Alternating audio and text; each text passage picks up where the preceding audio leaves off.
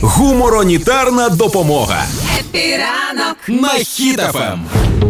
Раніше казали, що е, робочі заводу Рено, здається, в Росії. Так. Е, їм, типу, все, роботи нема, Так. але їм дадуть землю, на якій вони зможуть вирощувати щось. А, А зараз є, а є ще крутіша новина. Давай, давай. Робітники російського заводу Автодор.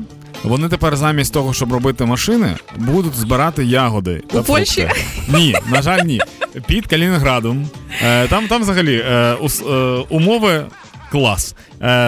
Під Калінінградом є типу питомник, де ці всі ягоди і фрукти. Так. Він 100 кілометрів від Калінінграду. Добратися треба своїм ходом. Хочеш Тобто- пішки, хочеш велосипедом. я хоч, так, хоч з, з цими палками, як ходьба. Е, отже, за ягоди вони будуть отримувати 25 рублів за кілограм, і потрібно збирати десь 50 кілограмів в день. Це типу мінімум. Я порахував, це 1250 рублів. Е, нещодавно я бачив інтерв'ю в Росії, де людей питають: ну як долар ну, укріпився, як вам з цінами, все, все добре, а всі кажуть, що типу ну дуже погано. Типу, до чого тут долар? Нам взагалі не цікаво, що долар укріпився. Типу, все дуже дорого. І е, дівчина казала, що 5 тисяч рублів це мінімально, з чим можна зайти зараз в магазин, щоб закупитися. Тобто. Це чотири походи в магазин, якщо вони збирають клубнику. Отак от. Ну І я все. так знаєш, Дані, я так слухаю, думаю, ну можливо, це хитрий план на Росії перевірити на що взагалі здатне їхнє населення. Вони придумують всі на світі приниження. Вони перевіряють на них абсолютно все. Вони їх годують якоюсь неймовірною пропагандою. Вони їм пропонують нелюдські умови. У людей туалетів в будинках немає. Для них відро це класика. Це ще не все. Це І- ще не все. Їм потрібно вставати, е, їм потрібно починати робочий день з 4 ранку до 12 дні. Так. Дні, дні. А ще після е, ягод буде голубіка, е, лохина, так? Так.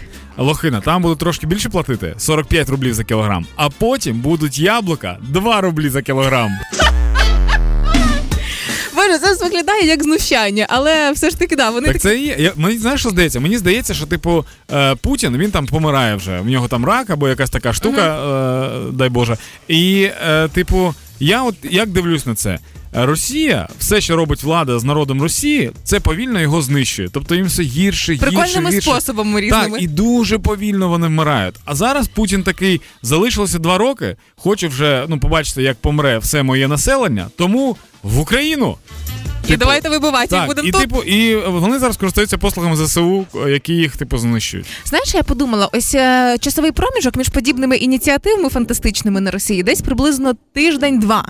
А чи не здається тобі, що російське керівництво збирається в п'ятницю ввечері, трошки напивається і такі. Хоч прикол, і починають видавати якісь такі подібні ідеї, спостерігають, а що буде, якщо можливо, це вони знімають якийсь новий серіал типу чорного церкала. Останній прикол був, коли вони, за три дні е, переписали закон про е, верхній вік е, військовозобов'язаних. Так, спочатку там щось було 50, потім стало 65, а зараз його взагалі відмінили. Тобто, якщо десь скажений дід, є такий, знаєш, хворий, який каже, дай мені ружья! От його туди теж пошлють. Наступна поправка буде до цього закону. Якщо ти ще не ходиш під себе, то підходиш для служби в армії Росії.